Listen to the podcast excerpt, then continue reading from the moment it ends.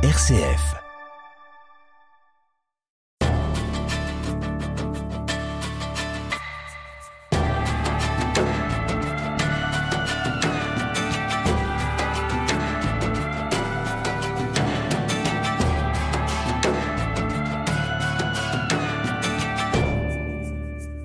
Une des questions fondamentales qui nous habitent est celle de l'origine.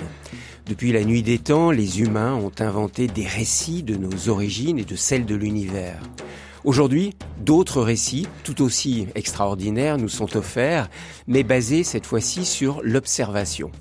François Hammer, bonjour. Vous êtes astrophysicien, astronome à l'Observatoire de Paris. Vous êtes un spécialiste de la cosmologie et de la formation des galaxies. Mais vous avez aussi cette qualité rare pour un scientifique, c'est d'être un formidable vulgarisateur. Vous aimez partager, transmettre vos connaissances et vos émerveillements. Et c'est ce que vous faites dans un livre publié chez Odile Jacob intitulé Voyage de la Terre aux confins de l'univers. Eh bien, c'est ce que nous allons faire euh, aujourd'hui avec vous, François Hammer, partir de notre petite planète Terre pour voyager à la fois dans l'espace et dans le temps et remonter peu à peu à notre origine, ce fameux Big Bang. Mais avant de nous lancer dans cet incroyable voyage, j'aimerais que l'on fasse un peu connaissance avec vous, euh, François Hammer. C'est la réalisation d'un rêve d'enfant que d'être devenu astrophysicien, astronome? Complètement. Euh, effectivement, euh, dès l'âge de 10 ans, je, voulais absolument avoir un télescope, regarder le ciel. Effectivement, oui, c'est très rêve euh, enfant. Oui. Et le livre lui-même aussi correspond un peu à un achèvement de ce rêve. En fait. Et vous avez pu le réaliser parce que vous êtes vraiment, euh, comment dire, scientifique de, de naissance, à l'aise dans les mathématiques, parce qu'on imagine qu'il faut beaucoup de connaissances mathématiques. Oui, c'est un très bon point parce que, en fait, je peux même dire, si j'avais pas été astrophysicien, j'aurais été peut-être mathématicien. Mm. Et ça marche très bien ensemble. En fait, ce qu'on essaie d'un peu de montrer d'ailleurs, parce qu'il y a beaucoup de, de chiffres et les chiffres jouent beaucoup, puisqu'en fait, les chiffres deviennent de plus en plus grands au fur et à mesure qu'on s'éloigne de la Terre. Alors, on va découvrir ça avec vous. Vous êtes venu de, de Meudon, me rejoindre ici à Paris pour l'enregistrement de cette émission. Vous êtes astronome à l'Observatoire de Paris. Oui, c'est ça. Depuis euh, 1987. Est-ce que vous pouvez nous expliquer votre spécialité, votre domaine de spécialité? Alors, je fais partie de ces astronomes qui sont d'abord astrophysiciens. J'insiste un peu sur le terme parce que. Alors, quelle euh, différence L'astronomie, c'est vraiment l'observation des astres. L'astrophysique, c'est la compréhension physique des astres. Donc, il y a une petite différence quand même, on la voit. Donc, j'insiste beaucoup sur le mot d'astrophysicien parce qu'en fait, j'ai commencé à travailler beaucoup sur la théorie et en particulier même la cosmologie. C'est vraiment la partie. Alors, qu'est-ce que c'est encore un gros mot, la cosmologie La cosmologie, c'est vraiment donc l'étude du cosmos dans son ensemble. C'est-à-dire, vous ne considérez plus euh, les objets qui constituent le cosmos, les planètes, les étoiles, les galaxies, etc. Vous considérez l'objet comme un ensemble. Donc l'univers, vous prenez c'est l'univers, c'est l'univers. Vous essayez de comprendre vous comment il fonctionne. Voilà, vous étudiez l'univers, comment ça marche? Donc la théorie, c'est ça. La théorie est très difficile. Vous comprenez bien que la cosmologie n'est pas la théorie la plus facile, c'est la théorie d'un peu du grand tout, si je peux me permettre.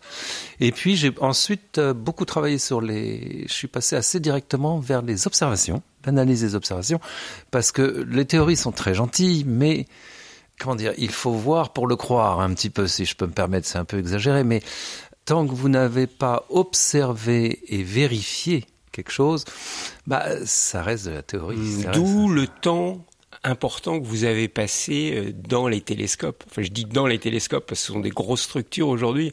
Vous me disiez, vous avez été pendant combien Deux ans à, Alors pendant deux ans, effectivement, j'ai eu, j'ai eu la chance et, et la propos, je dirais, parce que ça tombait très bien. Euh, c'était dans les années 90. C'était une époque où en fait on n'avait pas découvert beaucoup de galaxies lointaines et nous on s'est jeté à corps perdu là-dedans. Effectivement, oui, j'ai observé 200 nuits sur une période d'un an et demi. Euh, J'étais tout le temps au sommet du Mauna Kea, 4200 mètres quand même. Mauna Kea qui se trouve sur. La, la, la, grande île d'Hawaï, mmh. voilà. Et oui, à ce moment-là, j'étais devenu euh, essentiellement en fait un astronome observateur. Et puis, je suis revenu à nouveau vers théorie, enfin en particulier actuellement. Ben, en fait, maintenant, l'idée, c'est un peu de mélanger un peu tout ça, hein, c'est-à-dire d'arriver un peu à la compréhension un peu plus des choses. Et en ce moment, mon grand sujet d'étude, justement, c'est la matière sombre, dont on parlera peut-être. Alors nous allons faire ce grand voyage avec vous, François Hammer, parce que j'ai vraiment apprécié sincèrement dans le livre que vous publiez chez Odile Jacob en ce moment, ce voyage de la Terre aux confins de l'univers, la manière très chronologique dans laquelle vous nous invitez à découvrir cet incroyable univers dans lequel nous sommes, cet immense univers dans lequel nous sommes. Donc on va partir de la Terre, simplement, de cette petite planète Terre hein, qui est essentielle pour nous, euh, êtres humains. Alors vous vous dites, c'est une planète inférieure, un débris. C'est comme ça qu'on peut voir la Terre? Bah, Je pourrais même dire, en exagérant un peu, c'est une poussière.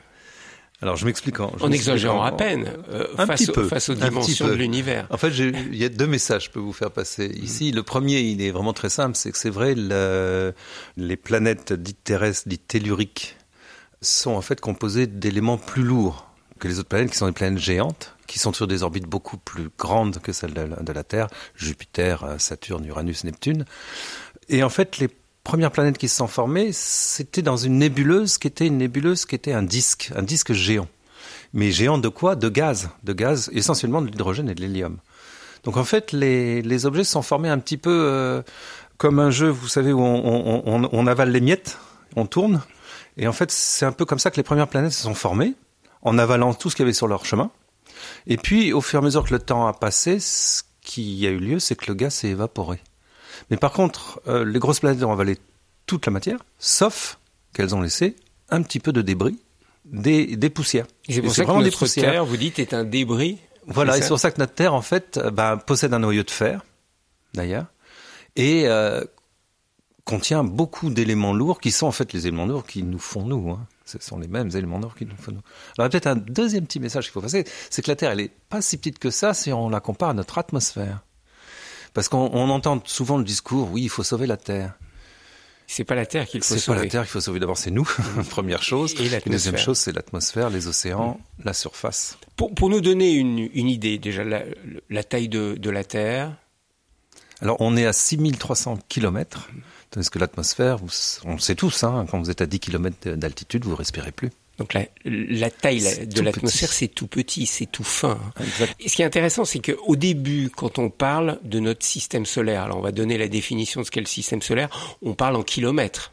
Mais très rapidement, on va se rendre compte que les kilomètres, c'est plus possible. Donc on, on va le voir dans un instant. Mais alors, cette planète Terre, qui a une atmosphère aussi fragile, qu'il faut absolument préserver, ça on en reparlera peut-être tout à l'heure, cette petite planète Terre appartient à ce qu'on appelle un système solaire au système solaire. Alors, on, solaire, on entend soleil derrière. Expliquez-nous ce qu'est ce système solaire. Bah, alors on peut répondre de deux façons. La première façon, c'est une façon, je dirais, un peu quantitative. En fait, le système solaire, c'est le Soleil. Si on parle en termes de, de, de matière, c'est plus de 99% de la matière du système solaire, c'est le Soleil déjà première qui est énorme, qui est donc énorme, comparé, comparé à, à, à, toutes les autres planètes. Euh, il se trouve qu'on est dans une planète dite inférieure au tellurique, donc qui est encore en plus une petite planète par rapport aux autres planètes. Et effectivement, lors de la formation d'un système solaire, ce qui va se passer, c'est que vous allez former autour de l'étoile, notre Soleil, vous allez former en fait des systèmes qui vont euh, finalement se, se, contracter sous la gravitation et donner des sphères. C'est les planètes que nous observons, euh, que nous connaissons aujourd'hui. Donc nous, dans notre système solaire, il y a huit planètes, 214 satellites. Qu'est-ce qu'on appelle des satellites Alors il y en a peut-être plus même que 214, croyez-moi ou non, on en découvre encore voyez Récemment, on a découvert autour de Saturne. En fait, les satellites, c'est juste des, des morceaux. Alors des fois, même c'est quasiment des morceaux de roche parce qu'ils sont pas toujours, c'est pas toujours des des, des planétoïdes, c'est-à-dire des sphères, parce que ça dépend évidemment de leur gravité. La Lune est un très gros satellite comparé à sa planète principale. Euh, les autres satellites par rapport à leur planète principale sont en général beaucoup plus petits. On, la Lune est exceptionnelle dans le système solaire. Alors notre système solaire qui est minuscule, on va le voir dans, dans l'univers, a quand même une taille considérable. Hein, J'ai découvert en vous lisant, c'est 20 euh, milliards de kilomètres à peu près notre système solaire. Alors c'est toujours difficile de donner, et, et, et vous allez voir que c'est un des problèmes euh, majeurs en astrophysique, c'est de connaître la taille d'un objet. Alors pourquoi? On a longtemps cru que le système solaire s'arrêtait à Pluton. Parce que c'était un peu la dernière entre guillemets planète, c'est plus une planète, elle a été dégradée par l'Union astronomique internationale. Pour la petite histoire, elle a été dégradée au moment où les Américains envoyaient une fusée vers Pluton. Hein. Euh, ça, c'est le côté un peu, un peu humoristique. Mais euh, on pensait que ça s'arrêtait à Pluton. Puis on a découvert, on a découvert en fait, il y avait plein d'autres systèmes, y compris plus gros que Pluton, qui étaient bien au-delà de Pluton. Du coup, c'était une des raisons de dégrader Pluton. Et qui sont dans notre système solaire. Qui sont en fait dans notre système solaire, puisqu'ils sont réellement en rotation autour du Soleil. Alors après, vous pouvez continuer. Vous avez la ceinture. De, cet endroit-là, au-delà de Pluton, s'appelle la ceinture de Kuiper. Mais vous pouvez encore aller plus loin. Et c'est là où les choses deviennent un peu, un peu difficiles. Tout le monde a déjà vu une comète ou va voir une comète dans sa vie. Normalement, vous voyez des comètes. Mais d'où elles viennent ces comètes? En fait, ces comètes, elles viennent d'endroits beaucoup plus loin, en général, pas toutes, hein, mais la majorité viennent d'un endroit encore beaucoup plus loin, 100 fois plus loin, 100 fois plus loin que Pluton, et c'est à peu près les, dimensions que vous donniez, euh, c'est ce qu'on appelle la ceinture de Hort. C'est un astronome euh, hollandais qui a découvert cela, et il faut même savoir que ça a des conséquences qui peuvent être même dramatiques, y compris pour nous et pour notre espèce. Parce qu'on pense que lorsque vous faites, lorsque vous affectez la ceinture d'Hort, gravitationnellement, ce qui va se passer, c'est que vous allez envoyer plein de débris vers le centre. Et nous, on est au centre du système solaire. Donc la grosse inquiétude, c'est est-ce qu'on va recevoir un de ces débris sur, sur notre planète Voilà, ça fait partie des, des choses qui ont peut-être, qui expliquent peut-être, par exemple, l'extinction des dinosaures, un certain nombre de choses comme ça. On, on risque, François Hammer, de, de, se ramasser une grosse comète sur la tête? Ben Là, du coup, je vais vous faire voyager d'un coup, un tout petit saut, en fait. Depuis que c'est probablement une coïncidence, mais enfin, depuis que euh, l'Homo erectus s'est développé sur la Terre, il se trouve que le Soleil a eu un drôle de drôle d'idée. En fait, il est rentré dans une bulle, dans une gigantesque bulle locale. Alors c'est beaucoup plus grand là. Hein, cette fois, on une dimension beaucoup beaucoup plus grande, une dimension qui sont euh, des centaines de fois le système solaire dans son ensemble. Et il est dans une bulle absolument géante, qui est le résidu d'une ancienne supernovae qui a explosé dans une galaxie. Donc en fait, cette bulle, elle est tellement vide qu'elle est un million de fois plus vide que tous les vides qu'on sait faire sur la Terre. En fait, pour vous donner un ordre de grandeur, euh, c'est un atome par 10 cm3. Le soleil rendez-vous avec la lune, mais la lune n'est pas là et le soleil attend. Ici bas souvent chacun pour sa chacune, chacun doit en faire autant. La lune est là, la lune est là, la lune est là, mais le soleil ne la voit pas. Pour la trouver, il faut la nuit, faut la nuit, mais le soleil ne le sait pas, et toujours lui. Le soleil est rendez-vous avec la lune, mais la lune n'est pas là, et le soleil attend. Papa dit qu'il a vu sa vie. Des savants avertis par la pluie et le vent annonçaient un jour la fin du monde. Les journaux commentaient en termes émouvants les avis, les aveux des savants. Bien des gens affolés demandaient aux agents si le monde était pris dans la ronde. C'est alors que docteurs, savants et professeurs entonnèrent subito tous en cœur. Alors François Mère, vous avez prononcé ce mot de, de vide. Et c'est une vraie question que nous avons tous. Notre planète Terre, notre système solaire dont on vient de parler avec ses planètes, ses satellites, est dans un environnement qu'on définit comme du vide. Donc nous sommes dans le vide. Nous, nous quoi Nous volons dans le vide, nous tournons, même si nous tournons à une vitesse incroyable. Nous sommes à 30 km euh, secondes autour du Soleil, on s'en rend pas compte. Mais on est, on est là, on est dans le vide. Qu'est-ce que vous appelez le vide, vous, les astrophysiciens? En fait, on peut définir ça comme ça. Alors, on va voyager encore un tout petit cran plus loin, ce qui est assez pratique. Merci de la question. En fait, oui, on peut parler du coup de notre galaxie. Alors, je, m'explique. Notre Soleil est une étoile. C'est rien d'autre qu'une étoile. Et des étoiles dans notre galaxie, il y en a énormément. Attendez, là vous avez fait un pas, de plus. C'est-à-dire qu'on a, on a quitté le système solaire, qui est un élément de notre galaxie. Exactement. Et là, on change totalement d'échelle. On change complètement d'échelle. En fait, on, change d'échelle avec un facteur qui est de l'ordre du million. Oui. Tout à l'heure, euh, on a évoqué à peu près la taille de notre système solaire, je disais 20 milliards de kilomètres. Là, quand on parle de galaxie, on ne peut plus parler en kilomètres. On doit parler en années-lumière. Absolument. Et une année-lumière, tenez-vous bien, c'est 10 000 milliards de kilomètres. Voilà, c'est un peu pour ça que j'ai voulu, à, ce moment, à partir du moment où on quitte le système solaire, en fait, on est obligé de changer complètement de repère parce que bon, personne ne sait trop ce que ça veut dire, même les, banquiers ou les milliardaires les plus riches n'y arrivent pas. Donc nous, on est vraiment très loin de tout ça, faut être, faut être humble. Mais l'année-lumière est une unité extrêmement pratique, puisqu'elle vous dit, bah, c'est la distance que met la lumière à parcourir dans une année. Donc on, le comprend très bien. L'étoile la plus proche de nous, elle est à 4 années-lumière, c'est Proxima du Centaure. Et ça va nous donner tout de suite une réponse à votre première question. Est-ce qu'il y a du vide? Bah oui, il y a du vide, parce qu'il faut quand même, pour la lumière, 4,2 années pour nous parvenir de Proxima du Centaure.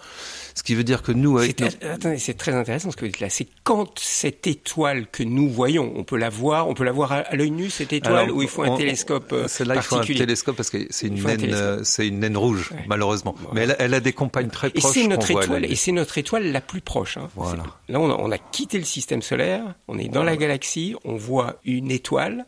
Quelle différence, pardon, entre étoile et planète? Alors la première, c'est celle de masse, je vous, l'ai dit. Hein. L'essentiel de la masse dans un système solaire, dans un système stellaire, mhm. c'est l'étoile. Donc en fait, l'étoile, la différence fondamentale, la première, c'est que une étoile est tellement massive qu'au centre vont, vont s'allumer des... Enfin, comment dire Au centre, vous allez vous retrouver, à cause de la gravitation, vous allez retrouver des énergies extrêmement élevées. Elles sont tellement élevées qu'au bout d'un moment, les étoiles étant essentiellement composées d'hydrogène, bah, l'hydrogène va fusionner pour donner de l'hélium. Et donc, c'est une bombe thermonucléaire. Donc, ça va donner de la lumière. Voilà. Ça. Donc, nous, par exemple, le Soleil, c'est une étoile. Le Soleil est une étoile qui transforme. Et toutes nos planètes autour, Saturne, tout ça, ce sont des, planètes et pas des étoiles. planètes qui ne font pas ce genre de d'aventure parce qu'elles sont pas assez massives. Donc François Mer, je reviens à ce qu'on disait. Notre étoile la plus proche qui est dans notre galaxie mais hors de notre système solaire, c'est Proxima du Centaure, et il faut quatre ans pour que la lumière de cette étoile vienne jusqu'à nous. Exactement. Et pour vous donner aussi un exemple, si vous utilisez une fusée qui va à la vitesse euh, bah, à laquelle on envoie les fusées, la NASA ou d'autres euh, euh, d'autres compagnies, il faut compter plutôt 40 000 ans. Hein. Oui, donc on n'y est pas. On n'est pas à côté. Alors, pour revenir à la question du vide, parce que je pense que c'est une question auquel j'ai pas non, assez répondu. en fait, du coup, vous voyez, il y a une étoile, la nôtre, Proxima du Centaure, qui a de la lumière. Donc maintenant, comparer, une, comparer la distance Terre-Pluton, vous considérez que la distance Terre-Pluton, c'est un grain de sable. Pourquoi pas? On peut toujours imaginer ça. Donc le prochain grain, grain de sable, le plus proche, il est à 6 mètres.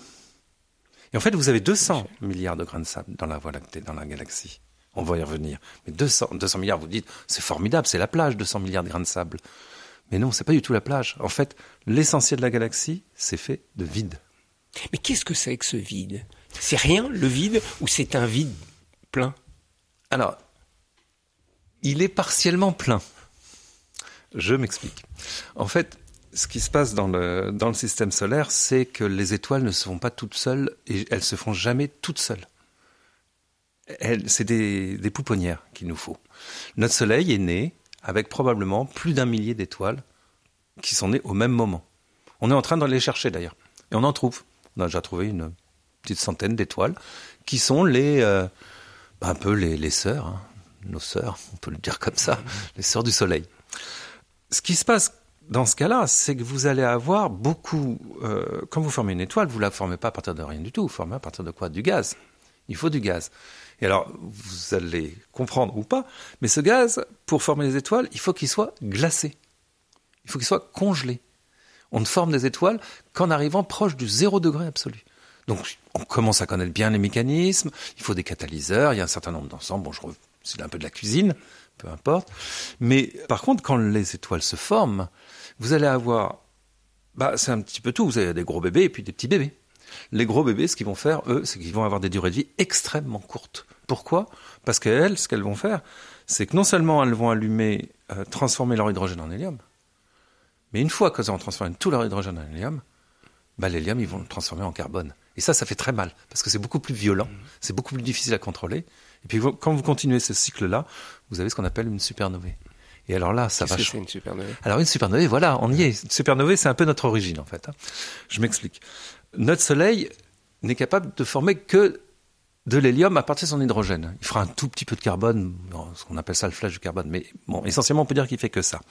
Donc nous, on est fait de quoi? On est fait de carbone, d'oxygène, d'azote et d'hydrogène. Donc pour l'hydrogène, ça va, mais pour le reste, ben nous, on est en fait des poussières d'étoiles comme disait Hubert Reeves. Cette expression d'Hubert Reeves, nous sommes des poussières d'étoiles, nous en parlant des humains, c'est tout à fait correct. Tout à fait correct. En fait, c'est pourquoi? Bah, C'est simplement que notre Soleil, quand il est né avec toutes ses sœurs, bah, qu'est-ce qui lui est arrivé? Il est né dans un nuage dans lequel il y avait déjà ces éléments lourds, qui avaient été composés par qui? Bah, Par ces fameuses supernovae. Et alors les supernovae, elles ont un autre effet, parce qu'on parlait à nouveau du vide, c'est que bah, il y a du gaz dans la galaxie, il y a des étoiles, mais il y a aussi du gaz. Mais les supernovae, quand elles explosent, vous doutez bien que ça a un impact. Et ça fait cette fameuse bulle dont je vous parlais tout à l'heure. C'est-à-dire ça chasse toute la matière. Et là, on peut parler qu'on a quasiment que du vide. Et François Hammer, ces fameux trous noirs, est-ce que ça a à voir avec ce que vous venez de nous décrire là? Oui, vous, vous, vous l'avez vraiment bien vu, effectivement. En fait, je vous ai parlé de l'effet d'une supernovae vers l'extérieur, elle chasse la matière mais vous avez aussi un effet vers l'intérieur. C'est-à-dire qu'il restera toujours un résidu beaucoup plus lourd à l'intérieur qui, lui, va subir une pression complètement euh, fantastique. Fantastique au point qu'une petite cuillère de cette matière-là, une petite cuillère, c'est la masse de la Terre. Ça s'appelle une étoile à neutrons. Et puis, si on compactifie un tout petit peu plus que le neutron, on passe un horizon, c'est-à-dire qu'on tord euh, les courbes de l'espace-temps, c'est-à-dire on tord la trajectoire de la lumière, pour dire les choses plus simplement, et on arrive en fait à faire une singularité, c'est-à-dire un, système dans lequel la lumière ne peut plus s'échapper. Pour, pour, pour, comprendre ça, il faut C'est-à-dire que le trou noir est un absorbeur de, de lumière Alors, et un absorbeur de, de planètes, de gaz, de tout, il absorbe tout. Alors c'est un peu plus, si je peux me permettre, un peu plus tordu que ça, je vais me permettre de le dire. En fait, quand vous voulez vous échapper de la Terre, il faut que vous ayez une certaine vitesse. c'est, ce qu'on a besoin pour, les fusées. C'est pour ça qu'on envoie un grand coup. Vous avez toujours vu des décollages de fusées, c'est toujours pouf, on les fait. Et la vitesse de libération, c'est 11 km par seconde. Le trou noir, c'est 300 000 km par seconde. Tiens, c'est la vitesse de la lumière. Si la Terre était un trou noir, elle ferait quelques centimètres. Vous voyez, comme je vous l'ai dit, la petite mm. cuillère. Hein. Euh, euh, un humain, je vous dis pas. Mais attendez, ces trous noirs, ce sont des espaces dans notre galaxie? Ils sont dans notre galaxie ou ils sont dans l'univers? Les deux. Les deux. Il y en a dans notre galaxie, des trous noirs. Bah, Mais ils, ne risquent pas de tout absorber, alors, d'absorber les planètes qui sont autour, les étoiles qui sont bah, autour. Bah, je, vous ai, je, vous ai dit, hein, beaucoup de supernovae. Notre galaxie a eu beaucoup de supernovae. Il y en a une par siècle, typiquement, en ordre de grandeur. Donc, comme notre galaxie, il y a 12 milliards d'années, on va dire en ordre de grandeur, ça en fait des supernovae. Première chose, donc il y a beaucoup de trous noirs. Première chose. Des petits trous noirs. Ah oui, je pas grand monde parce que, euh, je vous ai dit, l'univers est essentiellement vide. Et la galaxie est essentiellement vide elle-même. Donc, euh, bah, si c'est vide, euh, le trou noir, il peut pas absorber grand-chose puisqu'il n'y a rien. Donc, c'est la première chose. Alors, il y a un trou noir singulier qui est le trou noir au centre de notre Voie lactée qui est un peu le. Alors là, on fait au, centre de notre Voie lactée, et je, je, rappelle, notre Voie lactée, ce qu'on appelle la Voie lactée, c'est notre galaxie, c'est le nom de notre galaxie. C'est le nom de notre galaxie, c'est le plus grand objet qu'on voit dans le ciel. C'est le...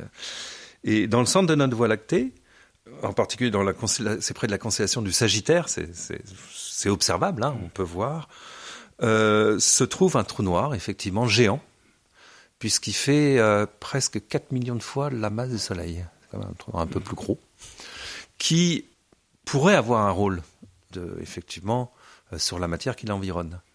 Mais nous avons une chance exceptionnelle, c'est que notre galaxie est assez exceptionnelle. Et ça, c'est quelque chose qu'on a découvert il y a une, un peu moins d'une vingtaine d'années. Et c'est quelque chose qui a été confirmé récemment d'ailleurs. Notre galaxie a une histoire assez calme. C'est-à-dire qu'en fait, la matière qui tourne autour du centre de la, galaxie, bah, elle tourne de façon très régulière. Ce qui n'est pas le cas de toutes les galaxies, parce que nous sommes dans une galaxie qui est une galaxie parmi combien de galaxies dans l'univers? Alors les chiffres à nouveau, hein, je vous ai dit 200 milliards d'étoiles dans une galaxie comme la nôtre, qui est une grande galaxie quand même, hein, admettons-le. Mais euh, on ne sait pas exactement, parce qu'à un moment, la notion de galaxie commence à se perdre un peu. Mais on parle de plus de 200 milliards, oui. Donc 200 milliards fois 200 milliards voyez, on reprend les. Voilà. Je vous laisse. Donc on est une galaxie parmi les 200 milliards, on va retenir ça.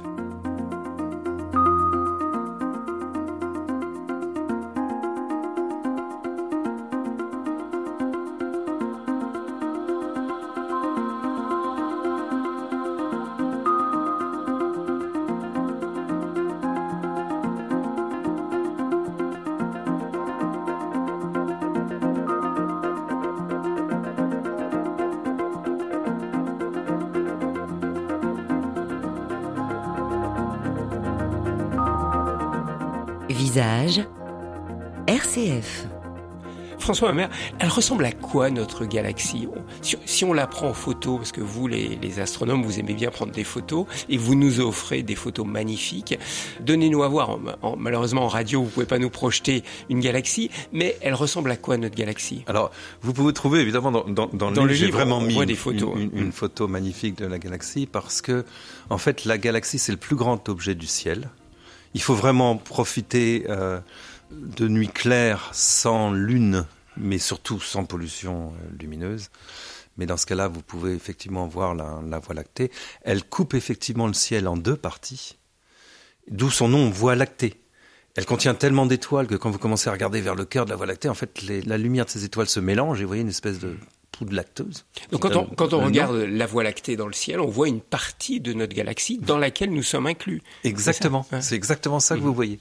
Et ce vous pouvez même vous en rendre compte à quel point cela est compatible avec le fait que notre galaxie soit en fait un gigantesque, essentiellement un gigantesque disque, dans lequel les étoiles, comme notre Soleil, tournent autour du centre. Et elles tournent autour d'un disque. Si vous regardez dans la direction du disque, vous allez voir cette euh, voie lactée, vous allez voir euh, cet aspect lacteux. Et même chose dans l'hémisphère sud. Donc en fait, elle fait 360 degrés d'une part. Donc on est vraiment dedans, déjà, première chose. Et quand vous voyez des étoiles qui ne sont pas le long de cette ligne, qui coupe le ciel en deux, en fait, c'est que c'est des étoiles qui sont dans l'épaisseur du disque. Et elles sont proches de nous, du coup. On peut savoir, grâce à ça, qu'elles sont proches de nous. Et qu'est-ce qui nous fait dire que voilà, nous sommes dans une galaxie, qui est la Voie lactée, et que à côté, c'est une autre galaxie? Et, pas, euh, finalement, c'est un grand tout bah, ça a été une grande, il y a eu une grande polémique en fait sur ce sujet. Dans les années 1920, il y a une très grande polémique entre deux astronomes américains, dont l'un prétendait effectivement que bah, les galaxies c'était rien d'autre que des nébuleuses, parce qu'on voit en fait il y a des nébuleuses dans notre galaxie, qui sont d'ailleurs très souvent ces, fameux endroits où dont je vous parlais tout à l'heure, pouponnières d'étoiles, dans lequel bah, il y a beaucoup d'étoiles qui sont en train de se former parce qu'il y a plein de gaz qui est en train de tomber. Et c'est très joli d'ailleurs. Euh, on a mis plusieurs illustrations là-dessus. Nébuleuses d'Orion, on peut les observer, certaines même à l'œil nu. C'est absolument splendide. Et puis, euh, c'était posé la question immédiatement, par exemple, de galaxies comme la galaxie d'Andromède. Est-ce que c'est nébuleuse de la Voie lactée ou pas? C'est notre voisine. Hein. Et c'est notre, grande voisine. Notre grande voisine. J'en parlerai peut-être un peu parce que c'est un peu. Vous l'aimez bien, hein, la C'est un de mes objets favoris un petit peu. Enfin, c'est euh, notre, voilà, on va le dire, c'est notre voisine. C'est notre, grande voisine. grande voisine. Dire, notre très grande. Beaucoup plus grande que nous, hein, comme galaxie. Exactement. Et ça a été tranché en fait à partir du moment où on a réussi à découvrir des méthodes. Et c'était une astronome d'ailleurs américaine qui a découvert effectivement bah, les, une méthode pour mesurer les distances. Et on a pu mesurer la distance et clairement ces objets-là étaient beaucoup plus loin que tout ce qu'on pouvait imaginer, que toutes les, autres étoiles de la galaxie. Mais là, on est dans des distances absolument phénoménales. Quoi. Parce que la taille, là, je, vous cite, hein, je, vous cite François Hammer, la, Voie lactée, donc la taille de notre galaxie, ce serait à peu près 100 000 années-lumière. C'est le diamètre. C'est effectivement le, diamètre. de la galaxie. 100 000 années-lumière, je rappelle, une année-lumière, c'est 10 000 milliards de kilomètres. Juste pour vous donner une petite, petite échelle. François Hammer, ce que j'ai découvert aussi en vous lisant, c'est que euh, il y a un centre dans cette galaxie qui est la nôtre. Et nous tournons autour de ce centre aussi. Hein. Dans le système solaire, on sait que nos planètes tournent autour du Soleil, mais là, c'est notre système solaire qui tourne autour du centre de la galaxie. Exactement. Il y a toujours une grande danse cosmique en fait. Alors c'est une danse qui est très régulière, parce que à nouveau notre galaxie est très très régulière. La vitesse est 230 km par seconde c'est vraiment la rotation de notre Soleil autour, du centre de la Voie lactée. Alors, ça a quelques petites euh, conséquences, parfois même assez, amusantes. Certains astronomes se sont amusés à vérifier s'ils n'avaient pas eu des incidences sur la Terre. Alors, ça paraît bizarre, parce que là, on est sur des échelles gigantesques. Eh ben, c'est pas impossible, c'est pas sûr, mais c'est pas impossible. Je vous explique. En fait, la Voie lactée, on a réussi maintenant à la redresser, c'est-à-dire à regarder, à récupérer une vision de face. Je ne sais pas si j'aurai le temps de vous expliquer comment, mais on a réussi à faire ce tour de force. Et la, Voie lactée, en fait, c'est rien d'autre que un disque géant, mais dans lequel on voit des bras spiraux. Et c'est absolument magnifique, ces bras spiraux, parce qu'ils vous évoquent tout de suite dans quel sens tourne la Voie lactée. Et ces bras spiraux, en fait, ne tournent pas exactement à la même vitesse que les étoiles, parce que c'est une onde, en fait. Pour vous expliquer pour d'où ça vient cette onde, hein, vous prenez de l'eau, un peu sale, vous videz votre évier et vous allez voir tout de suite des formes spiralées se faire. C'est le même problème. Même en fait, vous avez des densités, vous faites des surdensités. Et les étoiles ne suivent pas exactement la même rotation que les bras spiraux. Et notre étoile, le Soleil, est passé à plusieurs moments dans des bras spiraux. Mais là, là, on est dans le cas inverse de la bulle. Parce que dans un bras spiral, c'est bourré de matière. Et qu'est-ce qui se passe cette matière? Bah, si par malchance, il y a une étoile de cette matière, de ce bras, qui passe pas trop loin du système solaire, il va passer pas très loin du nuage de dont je vous ai parlé tout à l'heure. Il va envoyer de la matière, gravitationnellement, il va envoyer de la matière qui va tomber vers le centre du Soleil. C'est une des explications possibles, hein, à nouveau, de la disparition des dinosaures. En vous écoutant, là, François Hammer, je me dis, mais est-ce que tout n'est pas relié, en fait? Tout n'est pas in- interdépendant, même au niveau euh, des dimensions phénoménales que sont celles de l'astrophysique? Ça, c'est plus difficile à répondre comme question. Elle est très bien. Euh, certains y ont pensé, mais là, je, là, vais pas vous envoyer là parce que dans ce cas-là, on a presque fini. on est arrivé presque au bout de l'univers. C'est quand on parle effectivement de, phénomènes comme l'accélération de l'univers qui font penser à des choses qui sont liées, comment dire, à la formation de la Terre. Parce que des astronomes qui ont trouvé cette accélération euh, disent qu'elle démarre à peu près au moment où la Terre s'est formée. Mais vous voulez pas me répondre à savoir si, c'est, si tout est relié finalement, même avec ces distances de milliards d'années-lumière, on, on est tous Bah, je suis- interdépendants, Je suis un peu comme Saint. Thomas, moi je crois à ce que je vois. Alors je m'explique. Il y a des coïncidences aussi. Il faut accepter qu'il puisse y avoir des coïncidences. Et ça, là, c'est un peu le mathématicien qui va vous répondre. Je vais vous donner, je vais vous donner un exemple très simple. Si vous trouvez, par exemple, deux quantités qui ont l'air de corréler parfaitement, Vous avez l'impression que c'est exactement la même chose. Puis vous trouvez que bah, la probabilité que cette corrélation soit due au hasard, c'est, on va dire, une chance sur mille. Bah, vous avez, a priori, vous dites, je suis super content, j'ai trouvé quelque chose. Puis je vais le présenter, je vais faire un, papier, etc. Bah, pas toujours. Imaginez maintenant que vous regardez 1000, le- le- la possibilité d'avoir des corrélations entre euh, un millier de corrélations. Ça existe, puisque des quantités dans l'univers, on en a beaucoup. Bah, votre probabilité d'une chance sur 1000, elle est normale. Donc, il faut faire très attention, en fait, à ça. Prudence. Je, je suis très la, prudent. la prudence du, du scientifique. Bah, Alors, alors, on va continuer, François Hammer, ce voyage de la Terre aux confins de l'univers. Donc, on est passé de notre système solaire à notre galaxie. On a découvert avec vous que notre galaxie n'était qu'une galaxie parmi de milliards de, de galaxies qui constituent notre univers. Alors, quand je dis ça, je fais univers, je fais un, un geste avec mes mains, je fais une sorte de cercle. Mais notre univers, il est dans quoi? Ah, là, Il est dans- tout de suite dans un, dans un- quelque chose de beaucoup plus grand. Il y a beaucoup à visiter, je peux dire entre les deux. Déjà dans Je vais l'univers. vous dire, dans l'univers, il y a beaucoup à visiter. L'autre chose, par contre, ce que vous, votre question, en fait, ne s'adresse pas à l'astrophysicien, elle s'adresse aux mathématiciens. C'est-à-dire que la seule façon de répondre à votre question, c'est les mathématiques. Les mathématiques peuvent répondre à ça. C'est les seules. Ah oui. Alors là, Alors, Là, je m'explique à nouveau en Mm, mm. quelques mots. hein. Euh, la notion d'espace-temps est vraiment une notion fondamentale. Vous avez trois dimensions aujourd'hui. hein. Aujourd'hui, nous avons vraiment trois dimensions d'espace, une dimension de temps. Donc quatre dimensions. Pour- allez, expliquez, expliquez. Vous dites ça, ça vous semble naturel, mais ça n'est pas pour tous. Voilà, trois dimensions. En fait, vous avez euh, bah, deux dimensions euh, horizontales Mhm. euh, sur un plan, une dimension verticale. Ça nous fait trois dimensions d'espace, et puis la dimension du temps. Et pourquoi c'est toujours lié? Dès que vous parlez, vous, les astrophysiciens, vous parlez toujours en espace-temps. La vitesse de la lumière. C'est toujours ça. C'est la vitesse de la lumière. La réponse, c'est la vitesse de la lumière. Effectivement. En fait, notre univers est défini au niveau de sa géométrie par la trajectoire de la lumière. Et le fait que la vitesse de la lumière soit constante, à partir de ce- juste de ce simple phénomène, vous pouvez retrouver la relativité restreinte et même la relativité générale. Alors, expliquez-nous ça, parce que vous, par exemple, vous, l'astrophysicien, vous êtes avec votre télescope, vous regardez une planète qui est à des euh, milliards d'années-lumière. Ah non, Non, ça c'est pas je peux me permettre que, de dire que non, on ne peut pas. C'est trop petit. C'est trop petit. C'est trop petit. Par contre, on peut voir une petite pas. galaxie À combien alors? Actuellement, le James Webb Télescope, qui a été lancé récemment, Le plus performant, hein, celui qui a été envoyé dans, découvre des découvre des, des, des galaxies qui sont pas plus grandes que les nuages de Magellan. On n'a pas parlé des nuages de. Magellan, mais ils sont, ils sont Ouais. passionnants aussi. Ouais. Euh, Et donc, à combien? On peut voir au plus loin aujourd'hui Ben, À combien? À 12-13 milliards d'années-lumière, quand même.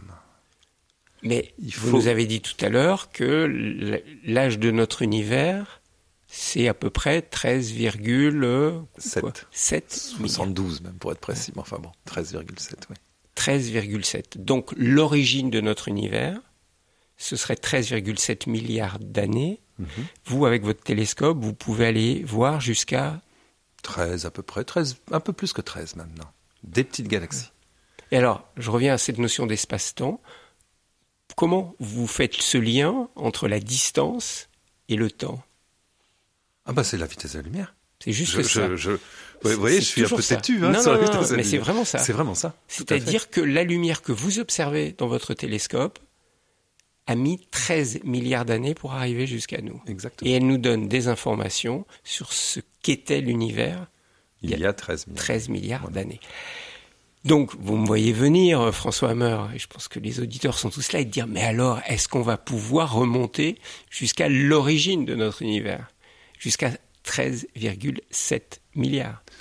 En fait, ça a été fait, on peut le dire, et ça a été fait en 1965 par des astronomes américains, qui étaient des radioastronomes en fait, qui étaient des jeunes radioastronomes, Penzias et, Wilson, ça leur a valu un prix Nobel d'ailleurs, qui ont observé dans le désert euh, américain du, du Nouveau-Mexique. Euh, ils avaient à l'époque, en 65, ils avaient le meilleur matériel en radio qui existait, c'était la compagnie Bell américaine. Et ils devaient observer des objets dans la Voie lactée, des étoiles dans la Voie lactée, qui avaient des émissions radio. Ça, bon, ils, Ils, observaient, trouver des ils choses très bien. observaient les émissions radio. Exactement, les émissions radio. tout, euh, oui, c'est pas du tout, vous voyez, c'est pas avec les yeux, hein, c'est Mm, vraiment pas du tout avec les oreilles. yeux. Et puis, euh, ils ont été très embêtés parce qu'il y avait un bruit. Bon, c'est très désagréable quand vous observez, le pr- principal problème que vous avez, c'est le bruit. Donc, euh, ils ont ils sont demandé d'où venait ce bruit. Alors, ils ont tout essayé, ils ont, ils ont tout nettoyé, il y avait des cacas de pigeons, il y avait plein de choses dans tous les sens, et toujours ce bruit était présent. Et finalement, ils ont finalement contacté des, des astrophysiciens, des cosmologistes, qui leur ont dit, mais, mais nous, ça, on le prédit. On prédit qu'il y a un bruit dans l'univers, partout. Nous sommes baignés dans ce bruit. C'est un bruit de photons qui correspond en fait à l'époque où euh, la matière et la lumière étaient mélangées. En fait, on sait que les galaxies, là, il faut que je reprenne un tout petit peu. On sait que les galaxies, pour la plupart d'entre elles, euh, s'éloignent de nous. Alors, c'est pas vrai pour Andromède, hein. elle se rapproche. C'est une autre Non, histoire. non, compliqué pas. Je ne comprends pas. Donc, vous avez 200 milliards de galaxies. Mhm. Sur les 200 milliards, il y en a 200 milliards moins une dizaine qui s'éloignent toutes de nous. Alors, c'est pas parce qu'on n'est pas, euh, on n'est pas beau ou quoi que ce soit, c'est pas le problème. C'est pas parce qu'on leur fait peur, a priori. Donc, le princi- un, un principe qu'on appelle principe cosmologique qui vous dit bon, nous ne sommes pas dans un endroit particulier. Bah, il va dire toutes les galaxies s'éloignent les unes des autres, ce qui semble assez Ça veut dire logique. quoi? Ça veut dire qu'on est en expansion. Ça Donc, veut ça dire veut que dire- l'univers est en expansion. C'est Exactement. ça, cette fameuse théorie de l'expansion Voilà. de l'univers. Donc ça, c'est ce qu'on observe de l'expansion. On peut dire, nous avons observé l'ex- l'expansion, parce que toutes les galaxies qu'on va observer, dès que ça dépasse une certaine distance, elles s'éloignent toutes. Alors une fois qu'on a dit ça, bah, ce qu'ont fait les, cosmologistes, ils ont dit, bah, qu'à cela nous tienne. Imaginons qu'on fasse remonter le temps en arrière. Bah, ça veut dire que l'univers était beaucoup plus petit dans le passé. Puis, a un moment, il doit être de plus en plus petit. Et puis, a un moment, plus il est petit, le contenu matériel est toujours là. Le contenu lumineux est toujours là. Bah, il y a un moment, il doit être beaucoup plus dense. Et il y a un moment, vous atteignez des densités, on sait le calculer théoriquement, bah, dans laquelle euh, l'univers est tellement dense que les photons de lumière sont piégés dans la matière. Donc, il y a eu une époque où l'univers était fait d'un mélange d'énergie et de matière qui ne pouvait pas être. euh, on ne pouvait pas se débarrasser de la lumière. Et ce qui s'est passé. c'était minuscule, c'était parce que je vous vois avec vos mains faire ces gestes. Vous aimez bien faire des gestes. hein, Oui, vous tout à aimez fait. bien. euh, Ça veut dire que l'univers était compressé dans quelque chose de minuscule, Ben, je peux vous le dire, mille fois plus petit. Mille fois plus petit que, c'est- que que l'univers actuel. Voilà. Ce qui est déjà quand même très très grand. Ce qui est déjà quand même très grand, ça reste quand même très grand, bien sûr. Mais par contre, c'est toute la matière de l'univers qui était dedans. Très Attention, compressé. hein. Mais alors, attendez, parce que il y a quelque chose que tous les auditeurs ont entendu, je pense, c'est cette fameuse théorie du Big Bang. C'est-à-dire que je vais, je, je vais vous le. Je, je, vais trop vite. Moi, je vois le temps qui passe aussi. Je comprends. on pourrait parler pendant des heures, mais donc voilà. Je peux, voilà. il, il, faut, il, il, faut que j'aille au bout de, de, de, mon histoire de Penzias et Wilson, ouais. parce que vous allez vite comprendre la, la, suite qui vient juste derrière.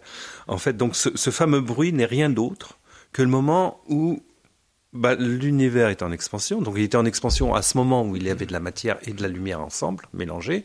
Bah, il y a un moment, bah, les photons puissent se libérer. Mais c'est ça qu'ils ont observé. Donc là, eux, ils ont observé le son, le son de l'univers, en fait. On peut, dire ça on peut le dire comme ça. Il y a un son qui sous-tend l'univers. Voilà, qui était en fait une, à une, euh, on peut mettre une température aussi. C'est très froid, 2,7 degrés Kelvin. 2,7 degrés au-dessus de zéro. Parce que c'est effectivement en expansion. Et alors, du coup, bah, qu'est-ce qu'on. Les, les, comment dire, les scientifiques sont toujours un peu curieux, ils veulent savoir beaucoup plus de choses que ce qu'on peut savoir par ailleurs. Et bien, bien sûr, ils ont envie de voir bah, qu'est-ce qui se passait quand il était encore plus petit. Et on a retrouvé quand même des choses, on n'a pas complètement. Euh, on a retrouvé des choses en particulier sur la formation des éléments. On a retrouvé en fait bah, qu'il y a eu un moment, l'univers était effectivement en expansion et effectivement, bah, on a formé un certain nombre d'éléments, mais que ces éléments hydrogène, hélium, lithium et beryllium. Donc vous voyez, pas des éléments qui nous font nous, hein, à nouveau. Et du coup, on a pu aussi prédire comment était l'univers à peu près en densité à la première minute. Mais alors, je vais... Euh, euh, c'est là où on est perdu, parce que vous nous dites qu'il y a eu la première minute. L'univers a été créé il y a 13,7 milliards euh, d'années, et vous me parlez de là de la première minute. Ça veut dire qu'il y a eu un début, il y a eu vraiment une origine de cet univers? C'est la question qu'on me pose le plus souvent, à laquelle je réponds toujours par une je me permets une pirouette de mathématicien à nouveau, c'est que lorsque vous allez vouloir atteindre cette origine, vous allez avoir un premier, vous allez avoir deux problèmes. Le premier problème que vous allez avoir, c'est un problème de physicien, ça s'appelle la mécanique quantique, c'est qu'à un certain moment, vous ne pouvez pas connaître en même temps la position et la vitesse. Ou si vous préférez, la position et le temps. Comme vous, censez, vous êtes censé connaître la position, vous ne connaîtrez jamais le temps. L'autre réponse, c'est une réponse de mathématicien, qui va vous dire quelque chose de très simple aussi. Notre univers est, pourrait parfaitement être imbriqué à l'intérieur de dimensions beaucoup plus grandes, on parle des fois de 11 dimensions, ce qui voudrait dire simplement que la dimension de temps s'est repliée, donc il n'y a plus de temps. Donc la question n'est pas valide. C'est pour ça que tant qu'on est limité, nous, par la notion d'espace-temps, on sera toujours limité autour de ces questions des origines. Absolument. On ne peut pas penser hors espace-temps, en fait, en tant qu'être humain. Alors, avec quelques petites... Ou sauf peut-être vous, les mathématiciens. Alors, avec quelques petites euh, nuances que je me permettrai de faire, il y en a une qui peut vous intéresser, c'est la suivante. On a parlé des galaxies, mais on n'a pas trop parlé de la façon dont elles s'organisaient mm. dans l'espace. Et là, il y a quelque chose qui est très, qui est très rigolo et intéressant, c'est qu'elles ne s'organisent pas n'importe comment dans l'espace, elles s'organisent le long de ce qu'on appelle un réseau cosmique. Imaginez une toile d'araignée. En fait, les galaxies sont le long de ce qu'on appelle des gigantesques filaments, qui sont comme des filaments de toile d'araignée. Quand deux filaments ou trois, quatre filaments se croisent, ça fait ce qu'on appelle un amas de galaxies. Et alors, ce qui est très intéressant, et ça c'est de la pure théorie, de la gravitation, vous donne immédiatement un résultat qui est extraordinaire. On sait comment former une galaxie, on sait comment former un amas de galaxies, mais par contre un filament, le problème, c'est que le temps de le former par la pure gravitation, c'est beaucoup plus grand que l'âge de l'univers. On n'a pas le temps de le former. Donc une autre façon de dire, ce, ces gigantesques filaments qu'on observe maintenant, on observe mmh. couramment, on mesure la densité, on, vraiment on les regarde partout. En fait, ils sont nés avant la première seconde de l'univers, eux. Donc vous voyez, c'est là où je dis qu'il y a des choses quand même rigolotes. Donc en fait, on repousse toujours voilà, plus finalement cette question des origines. Voilà, on a des mmh. témoins par ouais. contre. Mmh. C'est pour ça que je dis toujours, mmh. je ne crois que ce que je vois. Et peut-être dernière petite précision, le moment où la lumière s'est échappée de la matière, et c'est ce fameux corps noir qu'on appelle, à 2,7 degrés K, l'univers avait 380 000.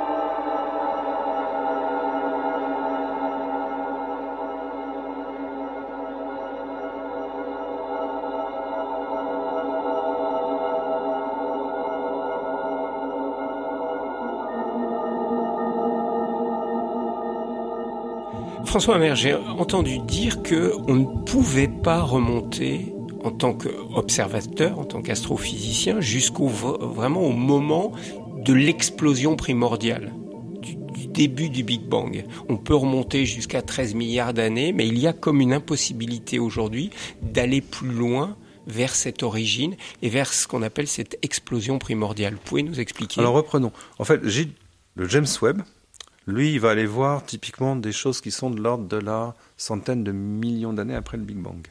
Ce dont je vous ai parlé. C'est plus proche, ça. Il peut s'approcher au voilà, plus proche. Voilà. Hum. La première émission de lumière, 380 000 années. Les premières, la datation des premiers éléments chimiques nous permet de remonter, mais là c'est théorique, on ne voit pas. Hein, c'est à la première minute. C'est le, le, livre de, de Weinberg, hein, les trois premières minutes de l'univers. Et puis, avec les grandes structures dont je vous parle, on est à la seconde. Et d'ailleurs, on arrive à des problèmes qu'on ne comprend pas. Là, c'est mathématique, c'est des réflexions mathématiques. Euh, non, c'est vraiment de la physique. De la physique. Vraiment, les, ces grandes structures dont je vous parle, que -hmm. forment les galaxies, ne peuvent avoir été formées que bien avant les 380 000 ans, bien avant la première minute. Et donc là, on est en dessous, très en dessous de la, de la première seconde. Donc on a des traces, si vous préférez. C'est un petit peu comme un archéologue qui a des traces. Par contre, euh, vous dire remonter exactement au moment du Big Bang, bah moi, je, ma réponse est la même que tout à l'heure. Je vous dis, bah, définissez-moi le moment et je vous répondrai. Et là, euh, je vous repose cette question parce qu'elle est importante. Je pense que beaucoup d'auditeurs se disent, mais c'est, c'est, cette théorie du Big Bang, aujourd'hui, c'est plus une théorie. On, on, on est sûr que l'origine de notre univers s'est manifestée de cette manière-là, par cette explosion primordiale. euh, Oui, là, je dirais quand même ça devient difficile de le nier. Il y a, il y a eu des tentatives, y compris d'Albert Einstein, hein, d'ailleurs, d'essayer d'avoir un univers plus statique. Malgré tous les efforts, je dirais que maintenant, aujourd'hui, où euh, avec des télescopes, on est capable de mesurer, on a mesuré des, on ne doit pas être loin de la, la 50 millions de galaxies mesurées. Toutes s'éloignent de nous. Donc on est dans l'expansion, On est vraiment on est dans vraiment dans l'expansion. l'expansion. Et expansion infinie? C'est une question à laquelle je pense qu'on n'est pas encore aujourd'hui capable de répondre parce qu'on ne connaît pas le contenu matériel total de l'univers. Ça, c'est une première chose. Et deuxièmement, il y a aussi cette question possible d'accélération auquel, pour l'instant, je ne la considère pas comme étant complètement valide, validée. Donc, aujourd'hui, je ne pourrais pas vous répondre à savoir si l'univers, quelle forme il pourrait prendre.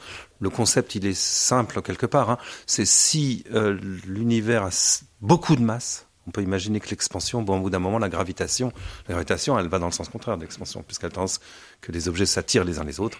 Donc, normalement, on devrait s'attendre à une contraction s'il y avait suffisamment de masse, et puis à une expansion indéfinie s'il n'y a pas assez de masse. En fait, aujourd'hui, la théorie actuelle dirait qu'on est une espèce d'expansion euh, qui est un peu entre les deux, donc relativement indéfinie, mais qui pourrait se ralentir. Et là, plus récemment, on a découvert cette fameuse expansion accélérée, qui, à mon avis, mérite encore, euh, encore du travail. Alors François Hammer, on est parti avec vous de la Terre, de notre système solaire, de notre galaxie, de ces milliards de galaxies qui sont dans l'univers. Et puis quoi? Est-ce qu'il y a d'autres univers? Ou est-ce qu'il y a un seul univers? Est-ce qu'il y a des multivers? Je reprends un mot que j'ai trouvé dans le dictionnaire amoureux de Trixie le dictionnaire amoureux des étoiles. Est-ce qu'il y a des autres univers? Des univers parallèles, comme diraient certains Alors, il y a, c'est pareil, il n'y a aucune, euh, aucune impossibilité, mais je peux me permettre de le dire, il n'y a pas non plus de possibilité, dans le sens, je, je, je, je m'explique. Mathématiquement, vous pouvez imaginer autant d'univers que vous voulez. Mais c'est à nouveau, c'est le mathématicien qui peut répondre à ça. L'astrophysicien n'a jamais vu d'autres univers. Bah, il, a, il, a, il, y a eu des tentatives, effectivement, à une époque, qui ont été plutôt négatives, on va dire. Pour, je dirais, au jour d'aujourd'hui, il n'y a pas l'ombre d'une preuve, au jour d'aujourd'hui, vers un des multivers. Voilà. Ça ne veut pas dire que la notion n'est pas intéressante. Ça veut juste dire, pour l'instant, en tout cas, elle ne correspond pas à ce qu'on connaît en physique de l'astronomie, je dirais. Alors, François Hammer, tout ça, c'est le fruit du hasard ou c'est le fruit d'une nécessité? Vous voyez l'allusion que, que je pose. Hasard ou nécessité, cet univers? Quelle est votre position, vous? Bah, Après, ça dépend de qui pose la question. euh, nécessité pour Bah, qui qui pose la question, c'est un simple petit humain qui est sur Donc, cette terre pour et qui Voilà. s'interroge sur finalement, mais quel est le sens de tout ça et euh, quelle est l'origine de tout ça? Alors ça, c'est une très belle question qui nous ramène plus près de nous d'ailleurs, Mhm. quelque part. Parce que euh, un autre mystère quand même, et c'est vraiment un des deux mystères sur lequel j'insiste beaucoup dans le, dans le livre, c'est la- les quêtes. Euh, C'est lié à une quête en fait, votre question. La première quête qu'on a, c'est la quête de la, la quête de la vie, et qui serait une quête formidable si jamais, par exemple, imaginez, imaginez qu'on découvre de la vie sur une planète, même du système solaire, et qu'on soit capable de prouver que cette vie s'est formée indépendamment de la vie sur Terre. C'est tout à fait plausible, ça peut C'est arriver. plausible, hein. mais on l'a pas, on l'a pas fait du tout. Pour l'instant, on n'est pas à ce stade. on n'a trouvé aucune autre forme Voilà. de vie aujourd'hui dans l'univers. Voilà, même un microbe. hein. Hum, mais Je parle rien, même d'un micro. rien. En dehors Donc- de notre Terre, on n'a trouvé aucune autre Au- forme de voilà, vie dans aujourd'hui, l'univers. rien. Mm. Voilà, exactement. Vous, vous pointez bien. Aujourd'hui, rien, malgré quand même des moyens qui sont et pas des complètement négligeables. Il faut quand même accepter les choses. Et puis des qui, qui vont augmenter en puissance, etc. Donc là, là, si on trouvait un, un- un de ces éléments, en fait, ma réponse serait la suivante. Bah, pour la découverte de la vie, si on trouvait une autre origine euh, de la vie ailleurs que sur Terre et indépendamment de celle de la Terre, ça veut dire qu'on est sûr qu'il y a beaucoup de vie dans l'univers et dans, en particulier dans notre Voie lactée. Mm. Bah pourquoi euh, 200 milliards d'étoiles Excusez du peu. On connaît beaucoup d'étoiles. Ben, L'étoile Proxima du Centaure, bah, elle a une planète qui ressemble beaucoup à la Terre, qui tourne autour. Mais il n'y a pas de vie. Euh, les chances qu'il y, ait- de la vie sont très faibles, malheureusement. Euh, les étoiles M, ben, c'est une toute petite étoile, beaucoup plus petite que le Soleil. Donc la planète tourne très très vite autour.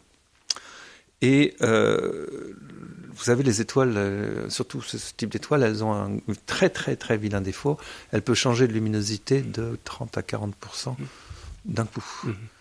Mais attendez, François, vous savez qu'il y a cette théorie de ce qu'on appelle le principe anthropique. L'un de vos confrères astrophysiciens que j'ai reçu dans, cette émission, euh, Visage, Trinh Xuan lui aurait plutôt tendance à croire dans ce principe anthropique, c'est-à-dire d'un principe que cet univers n'a pas été conçu par hasard et qu'il a été conçu pour faire advenir cette vie qui est là, la nôtre, sur cette petite planète Terre. Vous, astrophysicien, vous dites quoi?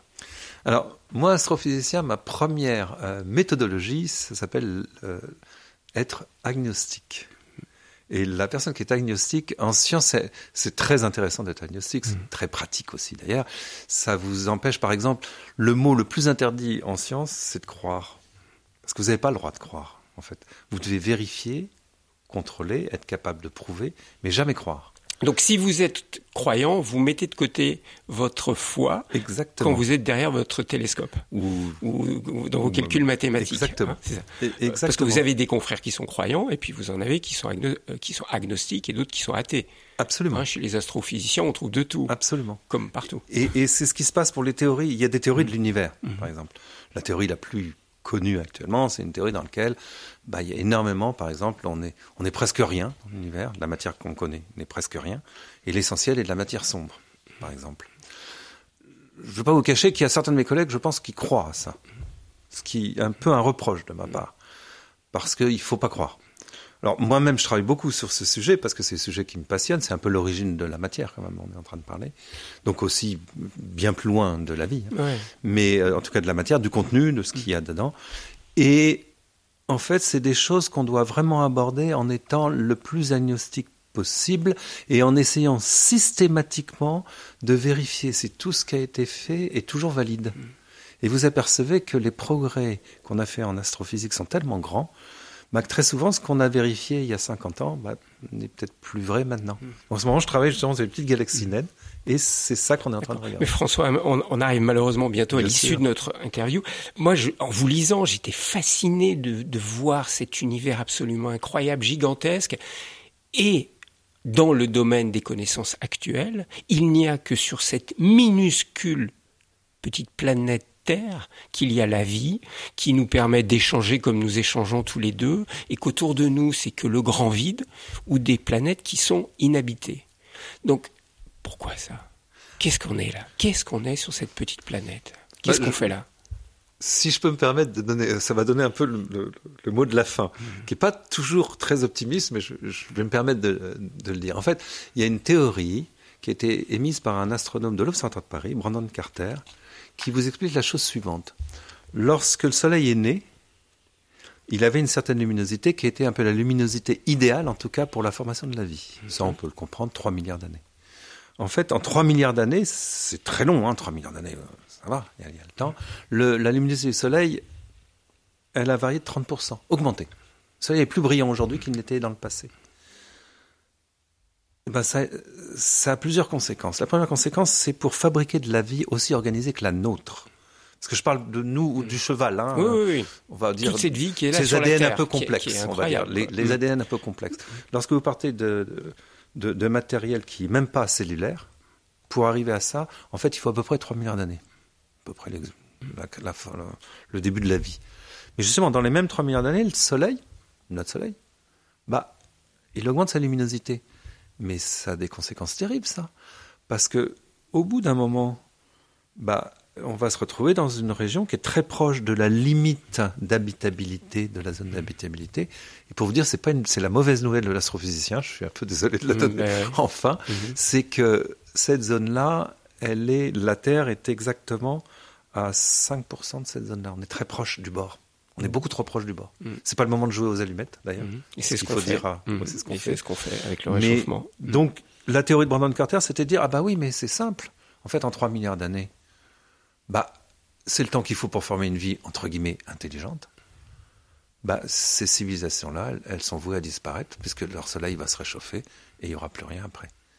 Et c'est une des explications acceptées. hein. Donc le de non-communication, de toute façon voilà. disparaître. hein. C'est ce que vous nous dites. Alors, c'est- une des explications de la non-communication entre des espèces intelligentes.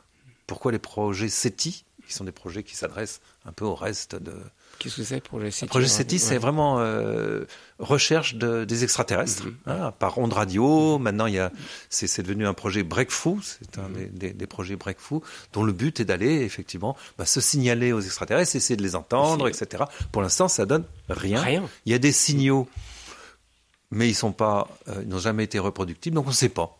Aujourd'hui, on ne sait pas. Mais on a des explications pourquoi éventuellement il y aurait de la vie et on la verrait pas. Donc, ma réponse, à nouveau, je, je m'excuse de la donner, elle est je ne sais pas aujourd'hui parce qu'on ne peut pas savoir.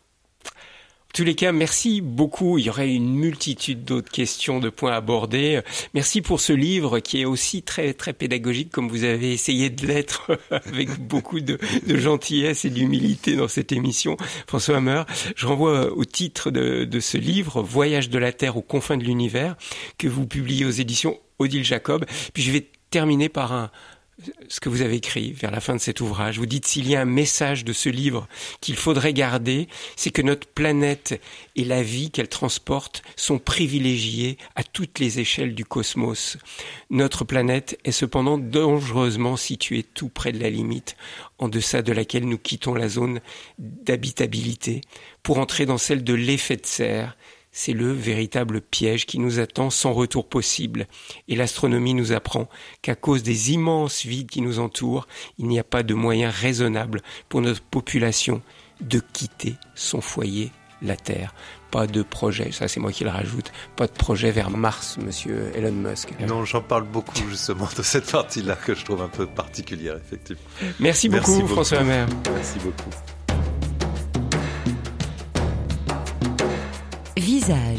Une émission proposée par Thierry Lyonnais, réalisation technique Philippe Faure.